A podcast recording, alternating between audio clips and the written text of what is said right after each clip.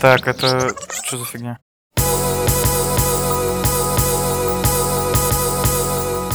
Нутрициология – это вообще наука о питании. Ну прям, ну это жесть. Мне его жалко стало в моменте. Ключи к похудению. Вот. Можно есть все, что угодно, по большому счету, хоть шоколадки с пивом, термодженики. Но вот эта история кофеин или ауторокок, там какой-нибудь экстракт радиолы розовый. Как говорил мой тренер. 5 HTP, как расшифровывается? Пожалуйста, употребляйте алкоголь. Да, Меня не спрашивают такие Для вещи. того, чтобы мужчине хорошо себя чувствовать, ему нужно тренироваться, достаточно питаться и спать. Работать ему не нужно. Подкаст Угу.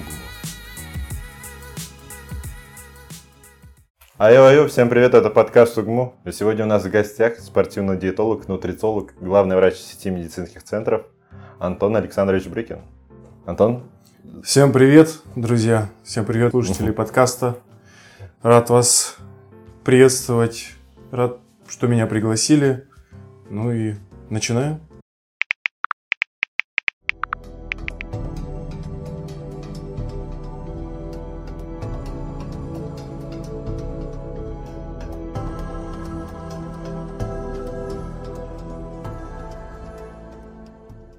Читаю подслушанную ГМУ и вижу посты про то, что же нужно себе покупать к 1 сентября. Эх, абитуриентам, как мне кажется, нужен полноценный чек-лист. Однако, как я помню, самой неожиданной покупкой был хир-костюм. Внезапно на паре по уходу вам говорят, что завтра, именно завтра, нужна хирка с бахилами, перчатками, и в этот же вечер ты бежишь в первый попавшийся магазин за самым-самым дешевым таким вот уныло-зеленым костюмом. Проблема в том, что он обязательно пригодится тебе в будущие 6 лет, а вот поменять уже его будет, ну, лень. Да и, в принципе, жалко потраченных денег. Но есть более разумный подход. Купить хирургический костюм заранее у наших друзей Fire Scrubs. У них куча разных расцветок, свой уникальный стиль и супер приятная ткань, которая еще и не мнется. Скорее всего, вам интересно, где же ссылка на магазин, а вот я вам скажу, она в описании этого выпуска и в посте группы. Используйте промокод УГМУ500 и вы сможете приятно сэкономить.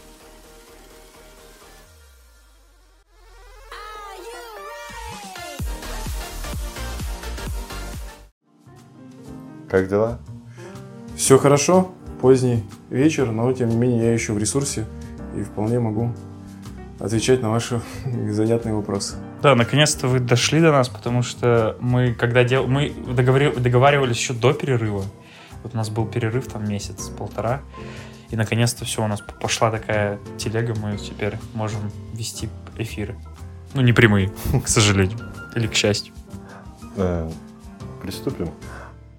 Антон, расскажите немного о себе, моменты, которые бы были бы интересны слушателям. Вот поди знай, что слушателям интересно.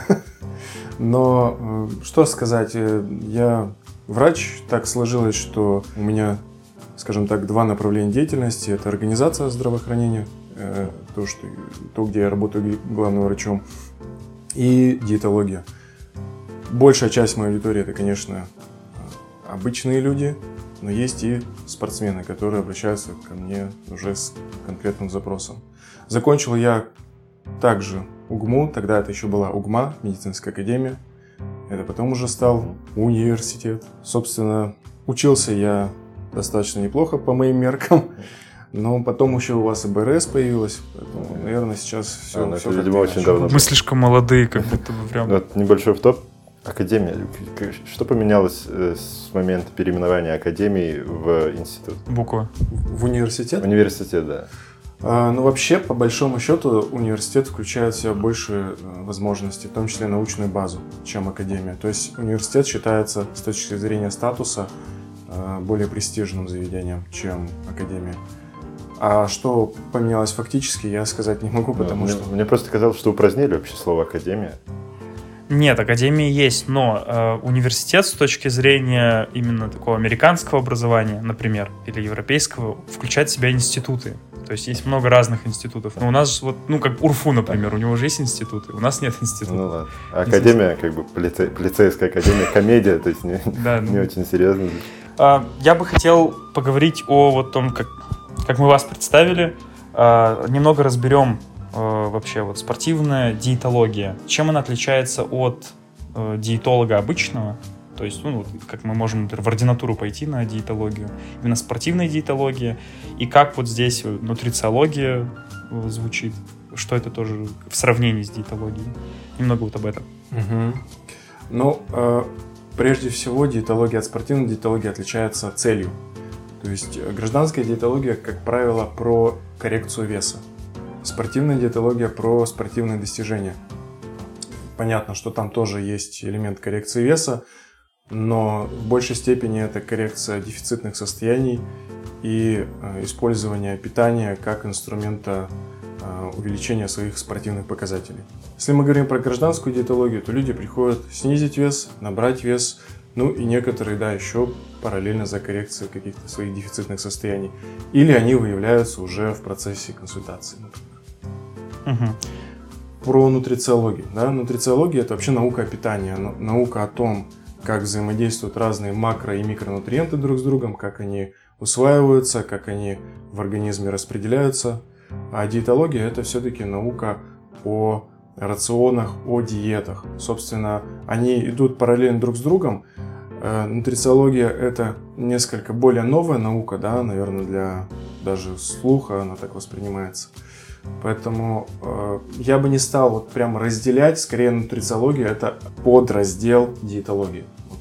А есть какая- какая-то сфера спортивная, с которыми больше сотрудничаешь? То есть это атлеты, которые занимаются в зале, или, какие- или командные виды спорта, может быть? Да, прежде всего, это действительно атлеты, которые занимаются в зале, то есть это пауэрлифтинг, армрестлинг, э, тяжелая атлетика. Э, из э, игровых видов спорта пока я еще ни с кем не поработал. Э, работал с единоборствами, с боксерами и работал Э, с цикликами. Циклические виды спорта – это, например, легкая атлетика и э, лыжные гонки. Немного углубимся в эту тему.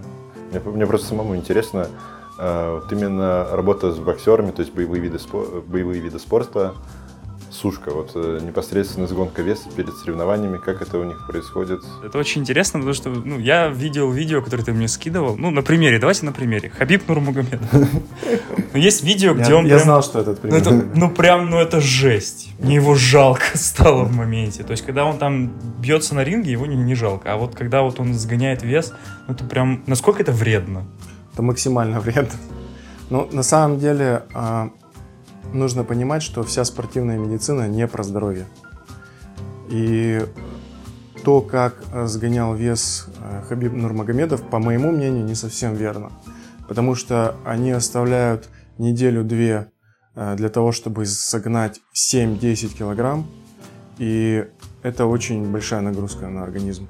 В этой связи он даже выходил из строя, то есть у него уже был, была отмена да. боя из-за того, что он пер, пере, перегонял вес, то есть слишком много потери жидкости. И есть разные инструменты сгонки веса, в том числе те, которые используют э, вот, на таком уровне. Очень любят на самом деле вот эту быструю сгонку, потому что э, после взвешивания можно условно там поесть, отъесться и на в зависимости от, от организма на ринг выходить в разных кондициях. То есть вот есть спортсмены, которые вот они взвесились, они же взвешиваются накануне, за день, начинают отъедаться, наедают плюс 5 килограмм за сутки, выходят уже в другой, по сути, весовой категории, но, но это не запрещает правила. Поэтому любят резко, резко, потому что также резко придет э, возврат веса. Ну да, вот я люблю смотреть боевые единоборства смешанные, UFC, UFC конкретно. Вот там есть боец, который Э, через два дня после сгонки веса прибавил 16 килограммов за двое суток. Я не представляю, что у него с организмом приходило, происходило, но 16 килограммов прибавить за два дня. Не, ну, может быть, он просто отъел, ну, хотя 16 килограмм положить в кишей, ЖКТ, это, по-моему, вообще невозможно. Ну да. Ну, там, конечно, речь идет не о том, что он кладет в ЖКТ 16 килограмм чистой еды, в основном это жидкость. Ну да. То есть он начинает отпиваться, конечно, он много ест, белки, жиры, углеводы. Углеводы прежде всего для того, чтобы наполнить мышцы, для того, чтобы э, развить гликогеновое депо. И много-много пьет. Вода, опять же, затягивается в мышцы, мышцы крупнеют, больше сил, ну и больше ресурсов для того, чтобы побеждать соперника. Нет, это отдельно реально наука прям. Потому что кажется, Конечно. что там масса набор и сушка это такие там слова в Ютубе просто забиваешь, смотришь. Но когда так разбирать, это, мне кажется, вообще ужас какая-то. Ну, да, я думаю, что если в целом вашим слушателям это будет интересно, если откликнется, мы можем как-нибудь отдельный выпуск по этому поводу сделать. Может быть, действительно, я знаю, что в УГМУ есть разные направления спорта, да, может быть, кому-то это поможет в достижении результатов. Я с удовольствием поделюсь информацией совершенно бесплатно. Ну, это актуальная тема, я да, еще скажу, подчеркну почему, потому что есть такой подкаст Birdie Building, они делали очень много выпусков про зал, про занятия, и, и у них самый популярный выпуск за всю двухлетнюю историю это про массу набор и сушку вообще про диетологию спортивную. То есть это, по-моему, самая интересная тема вообще среди, ну, если брать так, спорт и диету, то это прям актуально. Я хочу сказать, что здесь еще очень много зависит от генетики. И в этом смысле есть всем известный спортсмен Криштиану Роналду с потрясающей генетикой, но тем не менее, а, как он следит за своим питанием и в какой он форме перманентно находится, это на самом деле стопроцентный контроль своего режима постоянно. Вообще, ну, дисциплина уникальна у спортсмена. Это крайне интересная тема. Мне кажется, здесь действительно можно будет как-нибудь углубиться в нее, потому что вопросов, если честно, у меня куча.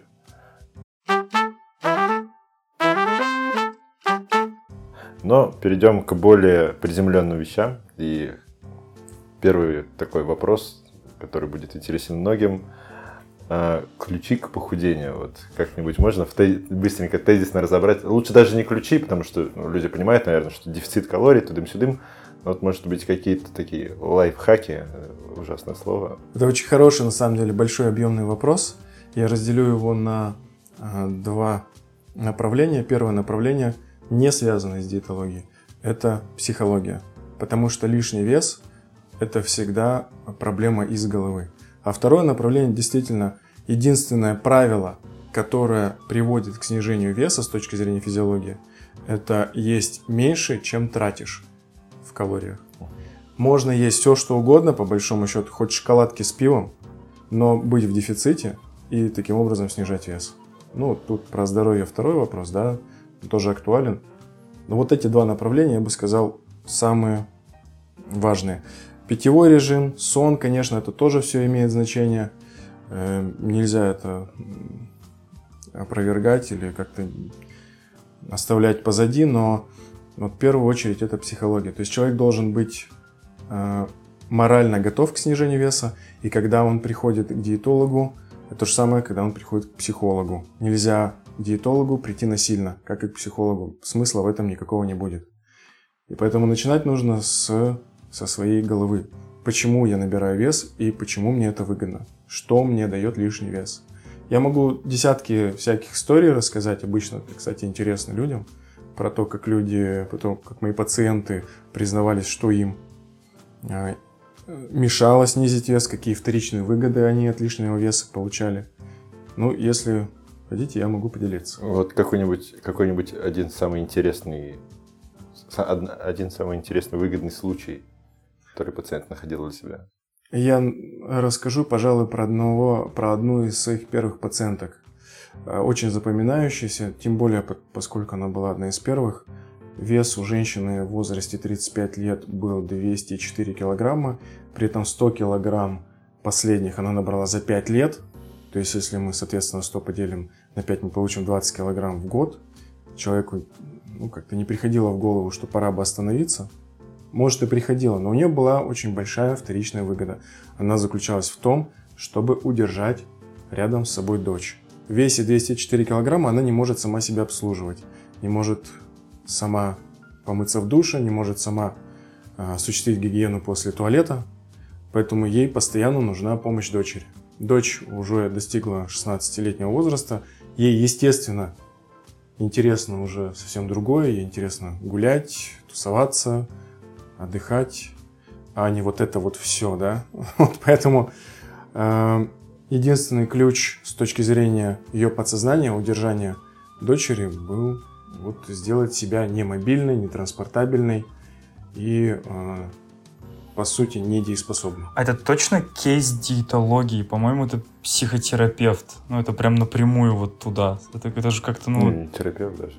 Ну, это... Ну, это психотерапевт, Психиатр. это психолог, Не, ну, не да, может даже и еще, ну. психиатр, может быть даже Ну, психиатр. Не психиатрия. Все около того. Там, ну, вообще психотерапия изначально. Дальше углубляться уже, может быть, там препараты бы какие-то потребовались и так далее. Но про диетологию здесь, конечно, тоже много, потому что ей же этот вес нужно снижать. Психотерапевт ей объяснит, ну, условно говоря, зачем ты это делаешь, что у тебя в голове, а диетолог уже поможет от этого лишнего веса избавиться. Потому что в такой весовой категории при коррекции веса всегда наступает плато, не один раз оно будет наступать за время коррекции веса. Это плата нужно уметь пройти. Ну, вот это задача диетолога. Ну там, да, мне кажется, на этом вот моменте, когда действительно эта плата начинается, просто вся мотивация рушится. И Абсолютно. Это Абсолютно. очень тяжело. Я, я через него, вот я разрушился. Собственно, у меня началось это в конце мая. А, небольшой автоп. Ребята, если вам интересна псих- психотерапия, психиатрия, то у нас был замечательный выпуск. Эпизод 11 обязательно слушайте. А ты прям нашел какой-то был эпизод? Да. Я думал, ты помнишь. Я думал, ты его хочешь похвалить, а ты его подколол. Не, ну круто, круто. Э, Я бы хотел немного поумничать. Э, Я недавно, э, это где-то было вот ближе к экзамену, смотрел э, документальный фильм от BBC. Они обсуждали две, два разных подхода, американский и британский, по поводу похудения. А, По-моему, британцы, они винят во всем сахар. То есть они говорят, что сахар это плохо и нужно сидеть на кетоновой диете. А американцы винят во всем жиры.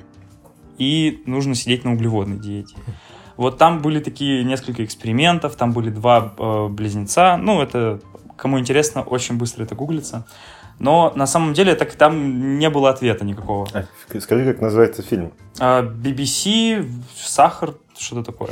Просто «Сахар». Нет, у «Сахар». них есть какой-то супер популярный фильм «Сахар». Я не Там, в общем, Есть, есть такой фильм. Да. Я не уверен, что это он. Скорее всего, нет, потому что мы с тобой Нет, это обсуждали. другое, это другое. Да. Говоришь? Ну вот, э, и на самом деле в поиске ключа там, к похудению, к набору веса, нет, к набору весу нет, там все попроще, как мне кажется. Ну, возможно, не, не так просто. А, очень часто натыкаюсь вот на эти две разные теории. Кто-то говорит кето-диета, кто-то говорит, что наоборот нужно убирать жиры. Да, и вот, Вот. как бы из, лич- из личной базы есть как, какое-то понимание, что лучше помогает? Усредненный такой показатель, да. А, ну, видимо, у меня русская система коррекции веса, потому что ни то, ни другое. На самом деле, что касается сахара, он и виноват, и нет. Я про сахар, наверное, отдельно скажу, да, но если про коррекцию, про снижение веса, какими системами я пользуюсь, я применяю и углеводы, и жиры. Бывает отдельная категория, их единицы, людей, которым добавляешь чуточку углеводов, они начинают на них пухнуть. Ну, вот в буквальном смысле набирать вес из- из-за небольшого количества углей. Но почему это происходит? Есть определенные генетические механизмы, которые а, заставляют клетки усиленно, а, скажем так, вот глюкозу в себя забирать. У них очень развита рецепторная система к инсулину на клетках. Но это все определяется генетическим анализом, который сейчас очень популярны. Если мы говорим про общее количество моих пациентов, то, как правило, это что-то среднее. Там обязательно есть белки, жиры, углеводы. В, каждой, в каждом из моих рационов они обязательно присутствуют в достаточном количестве. Я не применяю какие-то резкие э, ограничения, там, обрезать угли, об- обрезать жиры. Э, наоборот, я сторонник мягкого и безопасного снижения веса с динамикой ну, до 5-6 килограмм в месяц. Ну, по-моему, 5-6 это так... Это, у, Это хорошо. Это для тех, у кого сильно за 100. А, то есть это А, ну, понял, все. Тогда ладно. В процентном соотношении. Тогда лучше. прости. Не, ну просто как... Да, в процентном соотношении, да. То есть, если человеку трешку надо скинуть, условно, да, вот женщина приходит, говорит, я набрала 3 килограмма, мне нужно их скорректировать. Ну, давай посмотрим. Килограмм в месяц, полтора, мы делаем задел. То есть, мы скидываем не 3, а 4-5, Мгм. чтобы был небольшой гандикап на эффект йо-йо, то есть возврата веса. Мгм. Он у него возвращается, она становится в том весе, в котором ей нравится. Мгм. Вот, ну тогда и вытекает еще один вопрос. Как худеть максимально эффективно с минимальной с минимальным разрушением мышечной ткани. Вот сталкиваются в основном парни с этой проблемой, что ты начинаешь заниматься в зале, набираешь веса, а потом ты вроде мышечный заплыв, и слегка заплывший жиром. Начинаешь сбрасывать, пытаться убрать жир, и у тебя мышцы тоже уходят, и в итоге ни туда, ни сюда. Ну, вообще этот процесс неизбежен. То есть не потерять мышцы невозможно. Но э, их можно потерять минимально, если употреблять достаточное количество белка. Если мы говорим о тренирующемся человеке, который ведет активный образ жизни, то есть 2-3 раза там посещает mm-hmm. фитнес, э, во-первых, я бы изменил программу тренировок в сторону высокоповторного тренинга, а не э, силовых каких-то упражнений, то есть не 6, там 5, 4, 2 повторения, да, именно высокоповторка. Это первое. Для того, чтобы сохранить суставы и связки.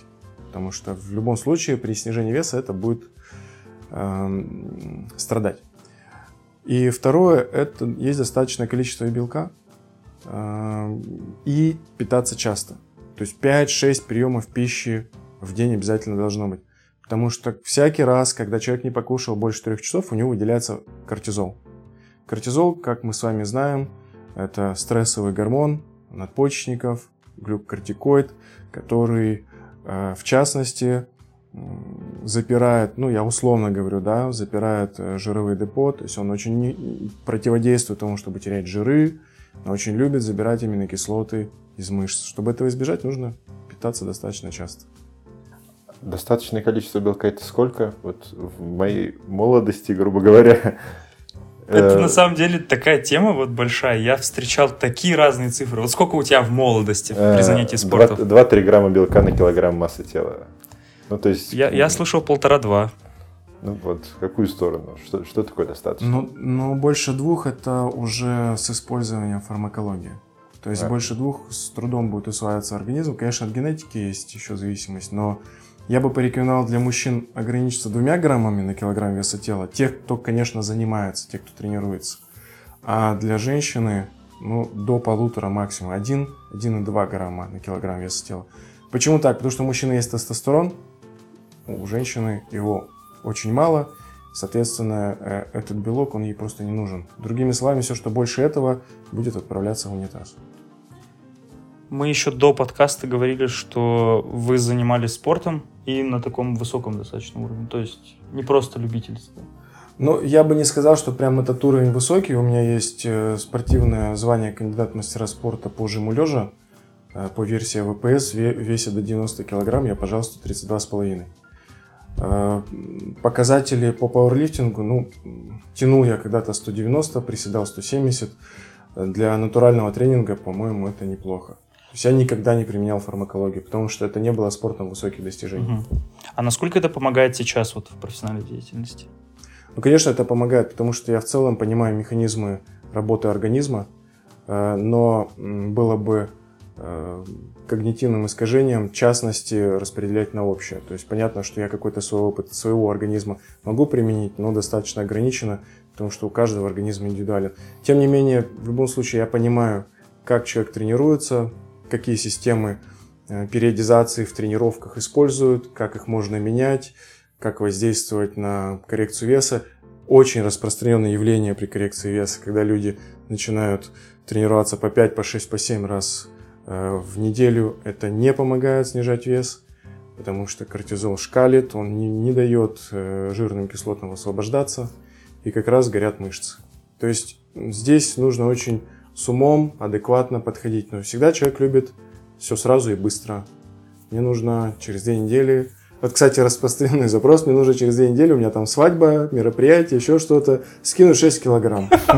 Я от такого отказываюсь, как правило, потому что это не моя история, это не история про медицину, это история э, безответственная с точки зрения здоровья пациента. С такими вопросами к Хабибу Нурмагомеду. Ну да. И наказание оттуда же, да, можно.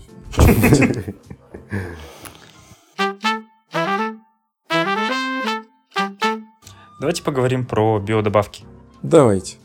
Я вот э, расскажу вкратце свою историю. Я с февраля решил сбросить вес, ну, заниматься, занимаюсь спортом, все, и я начал немножко так баловаться всякой фигней. Вот, э, с iHerb. А, вообще, насколько имеют смысл вот эти БАДы? Потому что, ну, про Goldline, про всякие эти штуки мы не будем пока что говорить, потом поговорим. А именно вот БАДы, которые не зарегистрированы как лекарственные средства, вот насколько часто, они, они часто применяются, но насколько они помогают часто?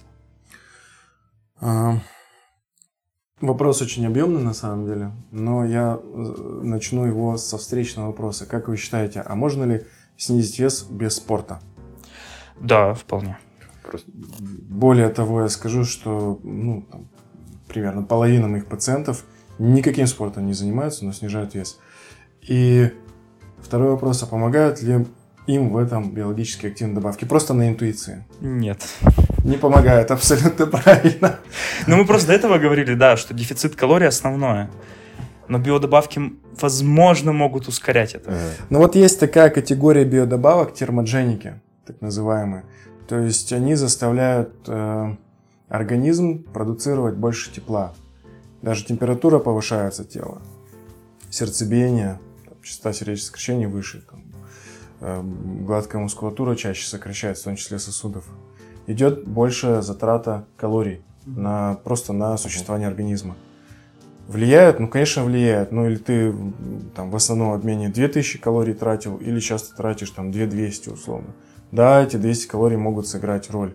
Но вот вопрос про регистрацию БАДов – это очень хороший вопрос. Потому что, на мой взгляд, все, что не зарегистрировано, все, что не прошло сертификацию, может быть подделано. Может быть подделано, первое. И второе, по большому счету, БАДы – это лишь рекомендация производителя. То есть вот все, что там написано, там он такой эффект принесет, вы похудеете туда-сюда, это, это просто надпись. Это, же не доказано. Потому что когда это будет доказано, это будет называться лекарственный препарат. Ну, ладно, вот меня больше не интересовало не в качестве спортивного применения э, добавки. А вот, кстати говоря, в качестве спортивного это применения жрут вообще все, что угодно, потому что в, в спорте каждый, каждая возможность, каждый один процентник будет иметь значение. А вот для обычного человека я бы ограничился там пятью-шестью наименованиями БАДов и... Угу. А вот ну, БАДы, можно ли назвать э, добавки такие, как э, э, креатин, там, витаминные комплексы различные, или те же наотропы, которые тоже половина из них не имеет доказательной базы. Ну, атропы... Это лекарственные препараты Да, все-таки. наотроп все-таки ну, регистрируемый. Все хоть ли? да, практически да. Мелдронат считается? Да. Да, считается, да лекарственный препарат. А, по поводу мелдроната вообще, конечно, история очень интересная. Но я что хотел сказать. А, есть, опять же, вот я говорю, перечень, пожалуй, из пяти БАДов. Креатин в них входит, который я рекомендую при э, занятиях спортом. Но креатин это не про снижение веса, это ну, все-таки да. про набор, да? Я, я в общем спрашивал. Но креатин, что... креатин, на мой взгляд, из спортивного питания самая работающая добавка. Самая работающая. То есть э, туда подведено огромное количество м, хороших и не очень экспериментов и научных исследований под этот креатин, но он реально работает. То есть э, вплоть до улучшения мозговой деятельности. Даже так? Даже так. А, ну, это к вопросу, да, студенческой вот этой вот. Хм. Я бы не сказал, что ну, студенту перед экзаменами нужно начинать пить креатин, не, не про это, да. Ну, но, не, но эффект такой, косвенный эффект такой есть. Если занимается в зале, то это вообще одна из основных добавок, которая и силу, и выносливость дает, и, ну, и набор веса, в частности. Вот тоже небольшой вопросик по креатину. А, есть э, два способа применения, которые расходятся. Кто-то советует просто ежедневно одну дозу принимать, а кто-то советует загрузочный период, когда ты повышенную дозу принимаешь, э, есть ли в этом смысл? В загрузке нет никакого смысла. То Надо применять ежедневно одну и ту же дозу. Просто э, одна и та же доза. Да. Ладно. Ну, пошла такая пьянка, давайте дальше. Так, элеутерокок. Рустем берет в зал с собой воду с элеутерококом. не беру. Уже не берет. За редким случаем, когда это делал. Ладно, один раз он это сделал, я просто запомнил. Потому что у нас не было энергетика и ничего не было. Слушайте, но вот эта история кофеин или ауторокок кок, там какой-нибудь экстракт радиолы розовый, все про это, да, это бодрящие препараты. То есть, действительно, если идешь как-то вот, ну, серо на улице, у нас на Урале всегда практически, да, там, за исключением пары, может быть, месяцев, все серое. и как-то сонливость такая, то ну, вполне может, можно эти БАДы применять, и они работают. Другое дело, что на системном уровне я бы не, не рекомендовал. Ну и тем более, если тренировка вечером, это бодрость такую даст, что потом не уснешь, и вся тренировка на смарку. Тренироваться и спать. Главная задача угу. набора веса, ну, мышечной массы. А вот немножко вне спорта. 5 э, HTP, как расшифровывается? Гидрокситриптофан. Да, гидрокси... 5, да, 5 гидрокситриптофан и гинкобилоба, вот их мы, мы вроде как бы проходили это все даже на фармакологии. Вот гинкобилоба точно, насчет гидрокситриптофана не уверен. Это вот в практике есть какие-то замечания по этим препаратам? Работают, не работают или это так? Вот я не могу дать однозначный ответ, работают или нет, потому что есть люди, на которых срабатывает, а возможно это плацебо, а есть люди, на которых не срабатывает. Непонятно. Может быть, еще от производителя зависит. Но что такое гидрокситриптофан? По большому счету, это предшественник серотонина. Серотонин нам нужен для того, чтобы превратиться в мелатонин, мелатонин нам нужен для того, чтобы уснуть. То есть это вот такая история. Что касается гинкобилоба, это улучшение мозговой деятельности. Есть ряд исследований, которые говорят о том, что да, это работает, но американские исследования, которые профинансированы компаниями, которые производят гинкобилоба. Поэтому, ну вот спорно, не могу ответить однозначно. Я считаю, что в этой ситуации нужно попробовать на себе с критическим мышлением. Пожалуй. Ну все, вроде... А вы пьете кофе? Нет. Вообще? Я не пью ни кофе, ни чай, я пью только воду. Это именно принципиально, потому что кофеин и ты. Эм, да нет, не принципиально на самом деле. Я, если пью чай, я какой-нибудь ягодный пью, как правило. Мне просто вкус не нравится. А про кофе у меня один раз была такая очень жесткая реакция на кофеин. Я выпил натуральный кофе, у меня давление подскочило там чуть ли не до 190. И как-то я решил, что я, пожалуй, ограничусь. А, ну и мне никогда не нравился вкус кофе. Вот запах, аромат кофе мне очень нравится. А вкус нет. Поэтому как-то не при... ушел из этой привычки. Хотя я помню, что в э, институтские годы я пил чай каждый день в большом количестве. А потом как-то... Ну тут еще, поймите правильно, когда вот я стал жить один отдельно, то покупать чай и кофе это отдельные затраты. Вот еще кофе каждый раз дорожает, там, да, хороший чай тоже не дешевое удовольствие, это нужно заваривать, это нужно мыть. То есть еще фактор лени такой включился чисто, и поэтому я отказался. Перешел на воду, и чем очень доволен. Есть индекс Биг Мака, есть индекс э, Жардин. Я вот вхожу в монетку, он постоянно дорожает. Прям раздражает меня это очень сильно. Появился вот вопрос возник. Есть ли какие-нибудь продукты, самые тривиальные, которые мы часто употребляем, среднестати... среднестатистические студенты, не студенты, просто обычные люди, которые, от которых ну, стоило бы отказаться, потому что это прям такой продуктовый мусор в организме? Это хороший вопрос, опять же. Потому что на самом деле лакомства, такие как сахар, там, допустим, не знаю, пирожные, э, шоколад, я воспринимаю э, с положительной точки зрения, если человек не может от этого отказаться полностью. Пожалуйста, давай кушать, только мы определим конкретный прием пищи, когда ты будешь что есть и в небольших количествах. Что касается вот того, что от чего прям стоит отказаться и никакой пользы нет, пожалуй, только алкоголь. Вот никакой пользы нету, от, для студентов особенно актуально, слабоалкогольные напитки, да, а, от этого стоит отказаться, потому что пользы абсолютно никакой, а вреда для организма полно.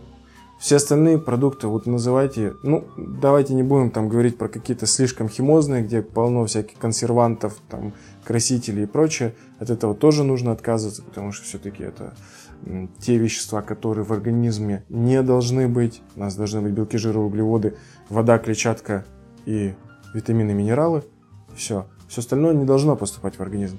Но тем не менее, если вот прям очень хочется, надо это выделить как лакомство. Э, жить в ограничении тоже достаточно сложно. И это всегда приводит к срыву. Ну, вот ответил я на ваш вопрос. Ну, в, общ, в общих чертах-то да. Главное, что вот мы решили, что алкоголь, оказывается, у нас... Не, алкоголь сам... вообще прям, ну вот нельзя... Ну нет, это правда очень важно. Ну, кстати, в том же одиннадцатом выпуске мы обсуждали, что алкоголь это один из факторов э, хорошего настроения. Отдыха, да.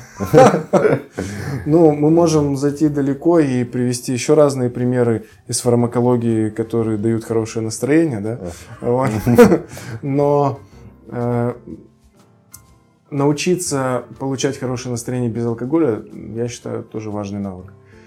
Э, я не сторонник того, что типа кто пьет, тот там плохой редиска и прочее, да, если не сказать хуже. Пожалуйста, употребляйте алкоголь, просто делайте это разумно. Не нужно напиваться так, что следующий день потерян, и ты встать не можешь, а если встаешь на пятки, отдает в голову. Так делать не нужно. Вот. И если это культурное употребление хорошего напитка, то почему бы и нет, просто делать это не часто. Не часто расшифрую, потому что для некоторых не часто это раз в день, допустим, да? Поэтому не часто, по моему мнению, это раз в месяц. Опять про напитки. То есть, ну, бывают действительно такие вкусные напитки, которые, ну, не бывают безалкогольными. И в кардиологии все-таки, ну, есть же вот эта вот единица, которую... Для сосудиков. Да, для сосудов там НО вырабатывает. Ну, давайте позитив найдем какой Ну, я, пожалуй, найду позитив только в состоянии, которое дает алкоголь. Действительно, это приподнятое настроение, которое вызвано воздействие на дофаминергические системы головного мозга. Ну, собственно, все. Что касается чистки сосудов, ну, это очень спорный момент. Вот, будучи еще студентом, мы разговаривали с судмедэкспертами, я специально задавал вопрос патологоанатому, вот, вот, ну, скрываете вы алкашей таких вот заядлых, которые бухают там десятилетиями до цирроза, там, полного отказа печени. И что, там прям сосуды чистые, там прям ничего нету. Вот. Но они говорят, ну, ну, наверное, в целом да, но им уже не до этого, как бы, потому что мозг уже там, ну, он не работает совсем. Поэтому я опять же говорю, нет такого, что ты, ты пьешь. И ведь есть люди очень ортодоксальные, которые говорят, бухло зло, да. Оно действительно зло, но когда ты выпил немного, когда хорошая компания, хорошая закуска, это придает настроение, пожалуйста. Ну, просто делать это нечасто, не превращать это в алкоголизм. Если каждая пятница сопровождается употреблением пива, это уже алкоголизм. Ну, у меня был пациент, который на вопрос, а вы пьете? Он такой, да нет, не особо. И после уточнения оказывалось, что он пьет вечерами по 7-8 бутылок пива, и, это для него совсем немного. Это нормально, да. Такой, такой тоже был пациент, который по 3 литра пиво выпивал и считал, что ну как бы, а что такого в целом? Ну это ж пиво, это ж газировка. Почки работают. Печень тоже. Почки же, они же должны работать.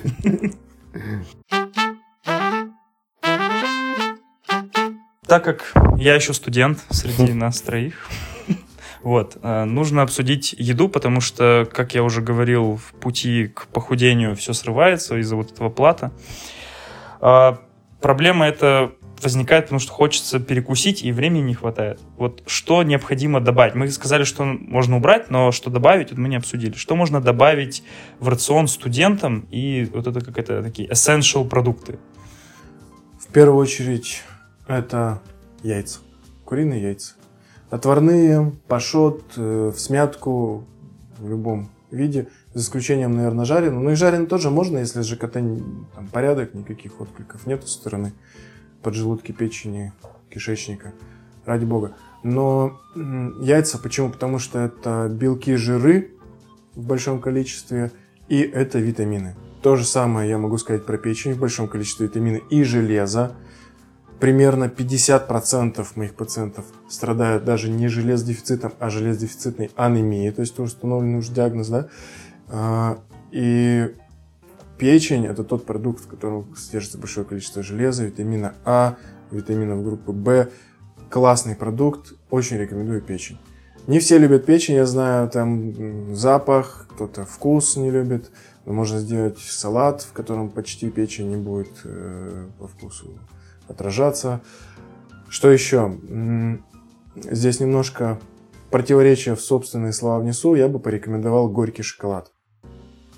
Почему противоречие? Потому что говорю, что вроде как сладкое, там, отказ и так далее. Горький шоколад, потому что это источник того самого триптофана. Триптофан студенту обязательно нужен, чтобы хотя бы немного удовольствия получить от того, что он готовится к экзамену. Ну и лучше засыпать, соответственно, потому что серотонин превратится в мелатонин. Ну, сейчас про сон поговорим, но я вот хотел уточнить. Вот есть э, яйцо, его кушают по-разному. Бывает, что ну, просто можно кушать яйцо. А еще есть на ютубе разные чуваки, которые берут его и делят еще. Просто белок кушают. Насколько это эффективно? Ну, э, в основном витамины содержатся и минералы, собственно, в желтке. Тот же витамин D, например, содержится в желтке, который повсеместно в дефиците. А в белке белок употребляют для того, чтобы не перегружать организм жирами. То есть у нас же есть определенная норма по употреблению жиров.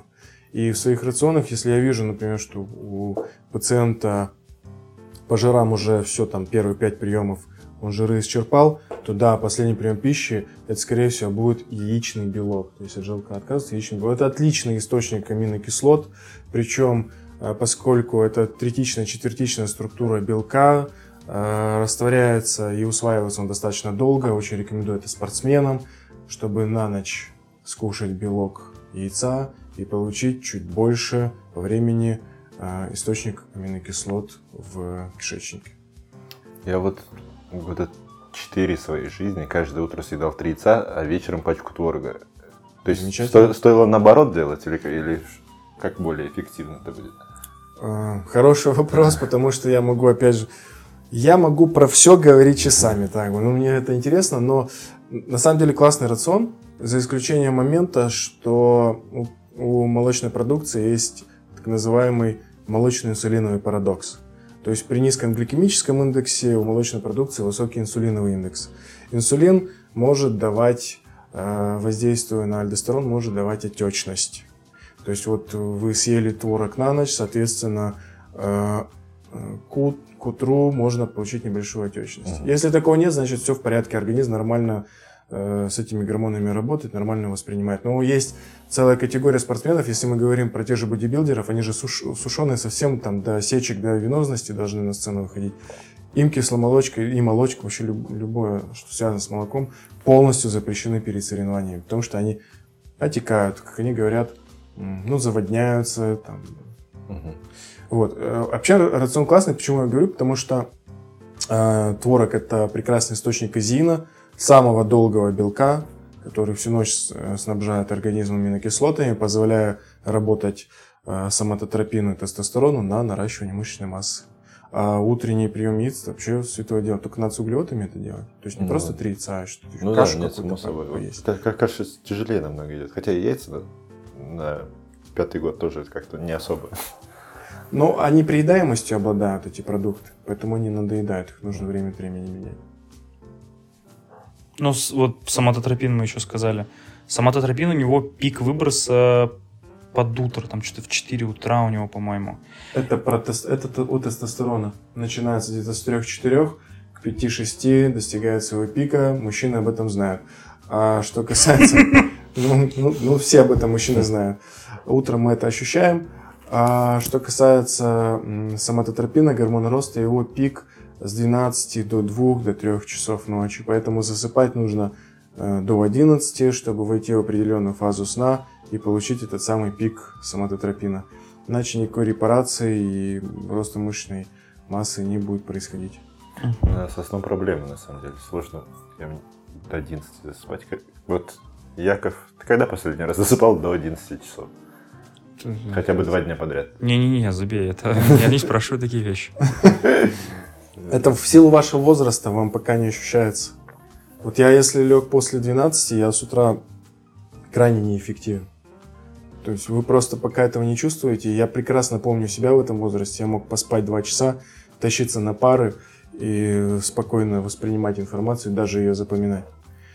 Поэтому, ну, вы что-то почувствуете. Там проблема работы в том, что, ну, когда у меня действительно нужно вставать каждый день, то есть вот на третьем-втором курсе это было, то спокойно все, я ложу. Потому что я рано встаю, весь день не сплю, и, и к вечеру я уже все в кровать.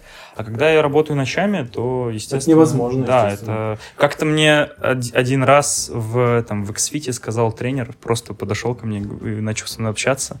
Я ему говорю всю свою подноготную, говорю, вот я работаю ночами, не могу эффективно тренироваться. Он мне говорит, знаешь, как говорил мой тренер, если работа мешает тренировкам, нужно бросать работу. Да, да, да. Работа это катаболизм, поэтому нужно отказываться от работы. Вообще, для того, чтобы мужчине хорошо себя чувствовать, ему нужно тренироваться, достаточно питаться и спать. Работать ему не нужно. Вот. Это немножечко патриархата в нашей истории, да? Но э, я скажу вот что. Сменный график работы 2 через 2, там сутки через трое и прочее, самый сложный с точки зрения коррекции веса. Потому что мы днем создаем условия для снижения веса, а ночью их реализуем. А был такой случай, когда вот только произошла корректировка сна, и уже были позитивные значительные изменения? Да, конечно. Э, когда человек чуть-чуть перебирает по калориям, он ложится в 2-3 часа ночью спать. Да. Если он восстанавливает свой режим, начинает ложиться в 10-11, он уже получает эффект по снижению веса. Он будет ограничен немного, да, то есть это не будут там какие-то килограммы в месяц, ну там килограмм вполне два можно в месяц получить динамики просто за счет э, того, что нормально засыпать. Но еще качество сна имеет значение, конечно. То есть, если вы легли в 11, наворочитесь, не можете уснуть, сон поверхностный, это, так не работает. Нужно хорошо спать. 5 HTP вам в помощь, да. Ну, есть, кстати говоря, мелоксен. Да, не, мелатонин не в качестве чистый. рекламы, да, но вот э, как бы искусственные источники мелатонина, они тоже работают. Ну, не на всех, опять же, но работают. Ну, кстати, нет, мы просто практиковали данный прикол с мелатонином, но у него прям тахифилаксия вырабатывается. То есть там буквально вот если неделю-две его регулярно принимать, через две недели все, эффекта Да, нет. да, И уже да. даже до 10 миллиграмм доходили, и там уже все. Да, есть эффект привыкания, то есть э, собственный мелатонин все равно должен вырабатываться, поэтому это, скажем так, э, история временная, например, при смене часовых поясов или для того, чтобы реально привыкнуть спать чуть раньше. У нас, я просто с севера, э, у нас в Нефтеюганске вся семья на нем сидела, ну и, по-моему, весь город, потому что летом спать невозможно. Подсадили вас фармакологи, да? Не, ну там на самом деле. А у вас белые ночи, да, Да, есть? конечно. Да, это сложнее. Середина засыпать, мая да. по середину июня. Белизна. Шторы blackout. Да. Поэтому. А, Для наших слушателей, думаю, будет актуально вот такой вот момент. Часто, когда приходят пациенты с лишним весом, сложно найти к ним подход и как бы донести до них. Иногда это сложно бывает человеку сказать, что у него, у него есть лишний вес и что ему нужно похудеть. Тебе, наверное, как по времени раб- работы приходилось с таким сталкиваться, как это преодолевается, как лучше взаимодействовать с пациентами. У меня была такая история, связанная с весом. Ко мне пришла женщина и говорит, у меня вот вес, лишний вес в районе там, 80 килограмм. Я вижу ее, что у нее не 80 килограмм. Я говорю, вы знаете, ну, вы как давно взвешивались? Она говорит, ну, ну давно, наверное, вот ну, несколько месяцев назад. Я говорю, я не хочу вас пугать, но, скорее всего, ваш вес не соответствует вашим ожиданиям. Поэтому, но, тем не менее, когда я поставил на весы, вес оказался 95. Для нее это было таким шоком, что она в слезах выбежала из кабинета и убежала из медицинского центра. Тактичность здесь, ну, когда врач ставит диагноз, э, он, э, на мой взгляд, лучше сказать в лоб, просто не делать так, ну, не говорить, что «Ну, ты толстая, допустим, да, ну, так говорить, конечно, не стоит, понятно, это обычная этика диантологии. А Ваш текущий индекс массы тела соответствует там, первой, второй, трей- третьей степени ожирения. Я обычно говорю так. Ну, кстати, да, действительно, как бы ты вроде бы сам ничего не сказал, но с цифрами не поспоришь. Да? Мне кажется, часто вообще встречаться придется на участке с этим. И в любом случае нужно что-то делать, какую-то э, терапию назначать, либо направлять к диетологу, потому что в каких рамках мы вообще можем действовать? Мы направляем сразу к диетологу, да? Как? Мы можем порекомендовать, видимо, э, обратиться к диетологу, потому что диетологи же не работают в Не государственных работают в структурах. Разве? Не Ну, работает. то есть, нет, возможно, есть. В санаториях есть диетологи, Да. которые сос- занимаются составлением э, рационов питания для э, гостей санатория, да, то есть в зависимости от, от нозологии есть разные диеты, да, ну, как правило, используется диета по Певзнеру. Э, опять же, есть диета по Певзнеру, э, которая э, предусмотрена при ожирении, но она сильно не индивидуализирована. То есть там просто общая рекомендация. Мы же понимаем с вами, что если там, э, человек с весом 200 килограмм, человек с весом 80 килограмм, им нужно немножечко разное питание, да. Ну, поэтому э, что может... А эндокринологи на, обычно направляют к эндокринологу, потому что ожирение это э, эндокринологическая болезнь считается, хотя я не совсем с этим согласен, но тем не менее. А направляют к эндокринологу, что он может? Он может действительно порекомендовать какое-то питание, стол, ограни... написать ограничить там мучное, сладкое, газировку, ну вот общие фразы. Разработкой рационов питания никто в поликлиниках не занимается. Это слишком трудоемкий и длительный процесс. Поэтому ну, при, придется человеку потратить деньги на платного специалиста. Ну, хорошо, вот, например, при, приходит к нам женщина или мужчина, не будем сексист, включать сексизма. А, нам нужно ее как-то вылечить же. Но мы же не можем ей там... Назна... Мы можем ей дать какие-то рекомендации, скорее всего, и все, но мы же не можем ей назначить там сибутрамин тот же самый. Вы можете сибутрамин назначить, но а, это не системный подход. Угу. Потому что это препарат, который заставит ее чуть меньше хотеть есть, да? Она будет поменьше есть, э, у нее будет эффект действительно от этого, но она через короткое время вернет свой вес на круги своя. Потому что она вернется, к... она же не будет всю жизнь его пить, правильно? Она вернется к своему рациону, она вернется к своим текущим психологическим проблемам и, соответственно, вернется к самому весу. Это очень сложный э, процесс коррекции веса. Люди, которые на него соглашаются, я считаю, это очень сильные люди. Потому что они во многом себя преодолевают, ломают. Мы же, потому что к врачу как приходят? К врачу приходят, дай мне таблетку, я хочу через неделю стать здоровым. А снижение веса – это процесс, который может длиться год и больше. Ну да, здесь надо самого работать больше, чем препаратом. Да, да. Поэтому люди должны быть готовы. Это тоже психолог... психологические стадии мы проходили, блин. Да-да, первый курс. Принятие, там тудым-сюдым. Ладно. А сколько раз должен вот за год, как, как часто пациент будет приходить на прием, на платный прием к диетологу? Ну, основной прием – это первый, первичная консультация, на которой выявляется анамнез, цели, пищевой статус. Дальше, если необходимо, анализы, как правило, это анализы, анализ крови, биохимия, там, ну, гормональные. Э, и если необходимо подключать смежные специалисты на основании анализов, например, гастроэнтеролог или на основании жалоб, иногда кардиолог, иногда невролог. Но вот первая консультация самая основная. Дальше это по большому счету только э, взвешивание, антропометрия, контроль текущих результатов и из, внесение изменений в рацион, если оно того требует, например, в состоянии платы. Поэтому ну, женщинам я рекомендую появляться один раз в месяц в одно и то же время в связи с циклом, мужчинам э, два раза в месяц. Они к циклу не привязаны, поэтому и динамика снижения веса у них быстрее, как правило, Поэтому мужчины чуть чаще. А следующие вот приемы после первого можно осуществлять по телемедицине? Э, можно, если... У меня есть э, дистанционные консультации, есть такой раздел моей работы. Э, в нем есть как минусы, так и плюсы, как вы понимаете. Мин, минус основной заключается в том, что я не могу померить пациента. Я не могу антропометрию осуществить. Я могу его научить, как это делать, но пациент может сам себе врать. Это очень распространенное явление. Мерить чуть меньше, чуть выше, чуть ниже, уже меняются, ой, я вроде бы снизил вес. Есть какие-либо обобщенные напутственные слова студентам? Вот, может быть, тем, кто хоть, захочет пойти в диетологию, либо тем, у кого есть с этим проблемы и, и есть необходимость консультации диетолога? Ну, э, начну с первых, с первой категории. Тем, кто хочет пойти в диетологию, я рекомендую быть очень осторожными, потому что диетология это не, не, не хирургия, не стоматология. Вот если у человека зуб заболел, он бежит к стоматологу, у него вариантов нет. Ему нужно что-то с этим сделать. Ожирение не болит.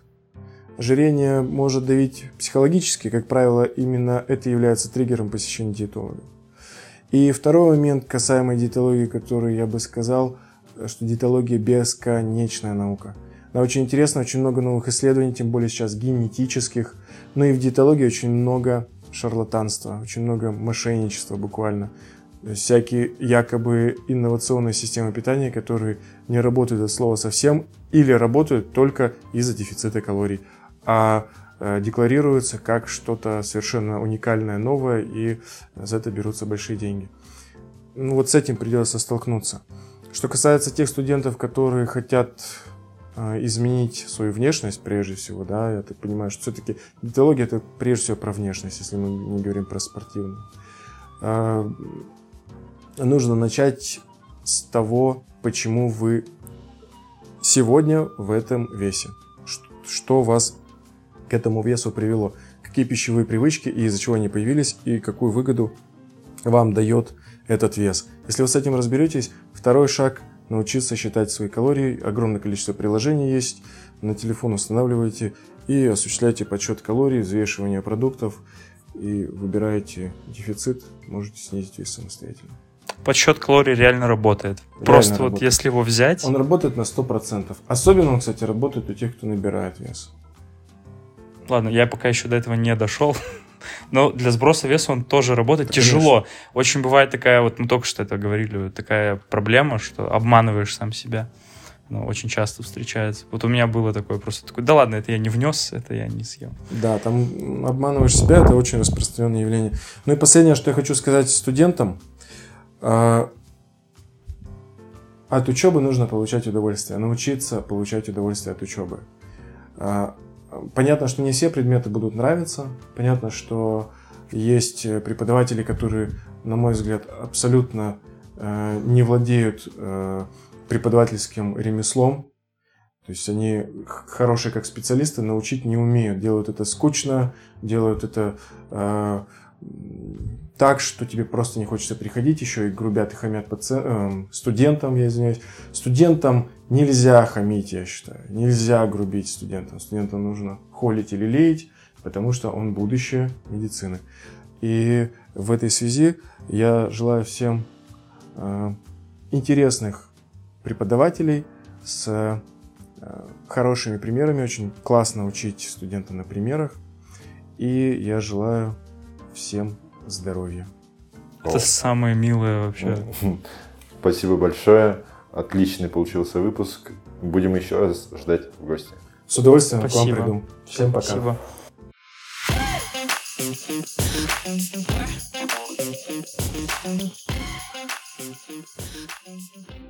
Подкаст Угму.